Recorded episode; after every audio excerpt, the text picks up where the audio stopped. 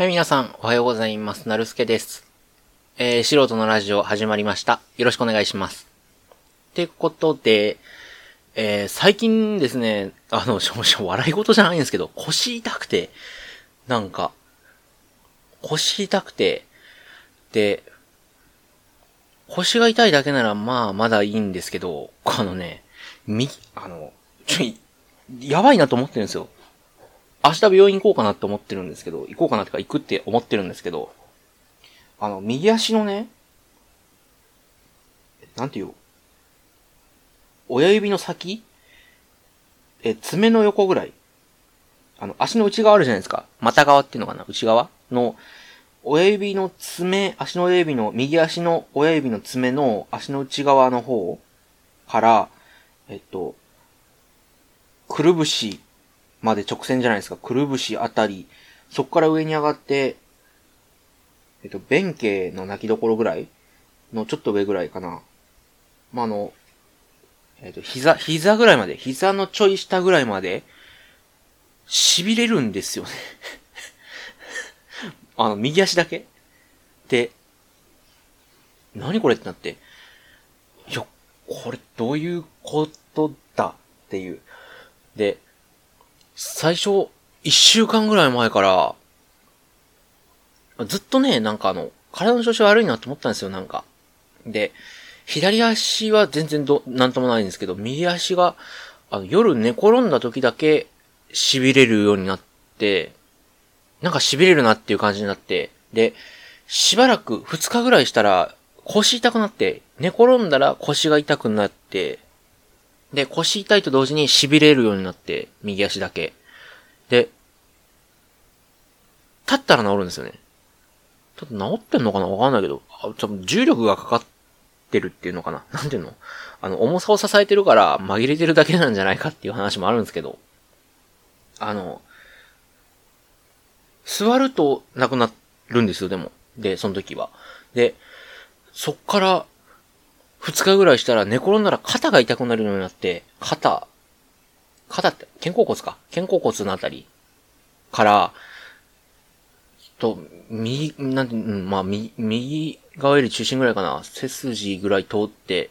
で、あ、背骨ぐらい通って、で、腰が痛くなって、で、右足だけが痺れるようになって、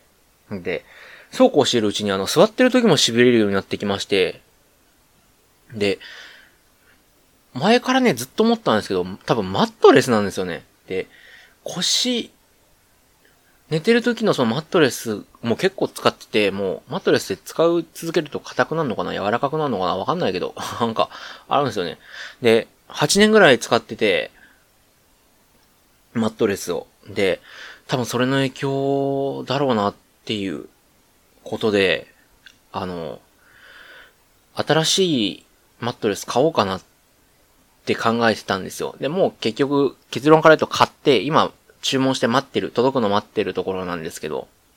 で、マットレス皆さん何使ってます？あの、寝具。あの、多分、聞いてくださってる方はマンションとか、アパートとか、あと、洋室が多いから、多分ベッドだと思うんですけど、かな。うん。で、僕はずっと和室に住んでるんですけど、今の部屋はベッドがあって、その前は下に布団引いて寝てたんですよね。で、聞いてくださってる方も下に布団引いて寝る方が、は少ないんじゃないかな。多分みんな洋室だろうし。うん。で、で、ベッドの上にもマットレスを置いて寝てたんですよ。で、多分皆さんもその形じゃないかなと思うんですけど、で、マットレス買おうっていうことで、あの、なんていうの？ま、ま、えっ、と、し、寝具売り場に行ったんですよ。割といいところのね、あの、シモンズとか置いているような、あの、ところの、お店の、あの、アウトレットショップっていうの？大きめの、その、大きめの家具売ってる、えっ、と、アウトレットの寝具売り場に行ったんですよ。じゃあ、シモンズとか、そういうなんかいいの置いてるようなところで、割となんかや安いのからいいのまで置いてるところで、で、寝転んでこう比べてみたんですけど、わかんないんですよね、正直。確かにシモンズの安いやつが2万円ぐらいだったかな。で、高いやつは覚えてないですけど、10万円ぐらいかな。8万円から10万円ぐらい高いやつで。でシモンズも8万円ぐらいかな。え、6万以上だったかな ?7 万、8万ぐらい。で、まあグレードによって、まあ10万ぐらいのもあるよ、みたいな。で、寝転んで比べたんですけど、わかんないんですよね。なんも。なんもわかんないんですよ。で、確かにその、安、安いのが、ダメだって言われたらダメっぽい。で、確かに僕が使ってるマットレス、最初からそんなに寝心地がいいような感じもしなかった。で、どうしようかなって考えて。で、ベッドのそのマットレス、ね、あの、使ってる方わかると思うんですけど、あの、掃除するの大変なんですよね。あの、下、スノコなんですけど、スノコをもう、その、下スノコだって言っても、あの、たまにはどかしてマットレスも乾かさないとカビ生えたりとかするんで、あの、持ち上げるんですけど、マットレスクソ重いんですよ。で、シングルじゃなくてセミ、セミダブルなんで、めちゃめちゃ重くて、で、大変だなーっていうことで、しかも大きいしね、場所も取るし、で、これ、いちいちまたその外出してパンパン叩いてっていうのも大変だし、あーってなってどうしようかなって。で、マットレスじゃなくて、その、昔床で寝てたみたいに、あの、硬い上に、その敷布団を引いて寝たいって言ったら、スノコベッドは、マットレスを置くことにして、置くことが前提で作られてる、そのシングルバの人が言って、その、その上に直接、スノコの上に直接、えっ、ー、と、布団を引いて寝ると、スノコそんなに強くないから、例えば寝返り打った時とか、スノコ割れることが多々あるっていうんですよ。で、それを抑えるためにマットレスを置いて、その、力っていうのかな体重を分散させてるんですよね。だから、おすすめは全然しないって言われて、で、たまにいるのが、あの、上にコンパネ引く人がいますよって言って。で、コンパネも考えたんですけど、コンパネはね、あの、あの、なんていうのかな。いいやつだったらいいんですけど、匂いが気になるんですよね。で、本物のコンパネじゃなくて、偽物のコンパネってあれだけど、あの、本物の、本物の、あの、コンクリートとかに で、建物を使うときの、あの、なんていうの、基基基盤っていうの、機材っていうの、なんていうの。あの、本物の、なんていうのかな。うまく説明できないけど。あの、本当にコンパネとして使うやつあるじゃないですか。あの、本当に建物の鉄筋コンクリートのの下に引くようなやつは、使っちゃ絶対ダメです。で、なんだかっていうと、あれは有害物質が入ってるから。あれ、使うと病気になりますよ。本当に取り返しのつかない病気になるんで、ダメです。で、そうじゃなくて、割と、えっ、ー、と、人々が生活する上で使える、えっ、ー、と、コンパニーの中では、あの、有害物質を全部除去してくれている、90何、99%かな除去してくれてるようなやつがあるんですけど、それでもやっぱり匂いって気になるんですよね。うん。で、合板だし、あの、そんな高いもんでもないんですよ。えっと、1枚2000円ぐらいなのかな ?1000 いくらとか、1400円、1500円ぐらいで、かなり大きい。えっと、もし、1枚じゃシングル足りないかなっていうぐらい。いや、2枚買ったらシングルもセミダブルも使えるぐらいの、えー、サイズで結構大きいんですよ。で、厚さがまあ1センチぐらいなのかな。もっと薄いかなぐらいで。1センチぐらいかなで、で、いいんですけど、いくらその、有害物質を除去してるって言っても匂いが気になって、で、これ体にいい匂いじゃないんですよね。もちろんね、有害物質だっていうぐらいですから。だからやめようってなって。で、どうしようかなって行き詰まったんですよね。で、どうしようかなって。で、ネットでこう、調べてみたら、なんかこうネットサーフィンして、まあ、ベッド、スノコベッドコンパネみたいなのをこう調べたら、なんかブログの記事がなんかに引っかかって、畳置いてますみたいな。畳いいですよみたいな。畳ベッドみたいな出てきて、あ、畳ベッドいいなっていうことで、ベッドを、畳ベッドを買おうと思ったんですけど、高いんですよね。畳ベッドっていうのはあの、スノコの代わりに畳が入ってるようなベッドのことです、で、いいなと思ったんです高くて、で、まだもったいないじゃないですか。じゃあどう、どうしようかなって思ったら、いいのが出てきて、あの、スノコベッドを畳に変換できるやつっていうのかな。で、まあめちゃめちゃ原理はクソ簡単で、あの、スノコあの、ベッドの縁の、その内側にスノコがカポってはめられてるんですよね、スノコベッドって。で、その、そのスノコの上に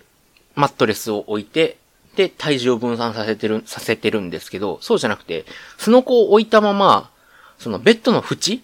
ベッドの縁でめちゃめちゃ強いんですよね。で、ベッドの縁に畳をか、畳がこうかけられるように、だから、スノコよりも一、回り大きい畳を作って、ベッドの縁に合わせた畳を作って、そのベッドの縁にこう畳をバンってこう置いてやれば、畳ベッドになる、な、なるし、それみんなやってるよみたいな。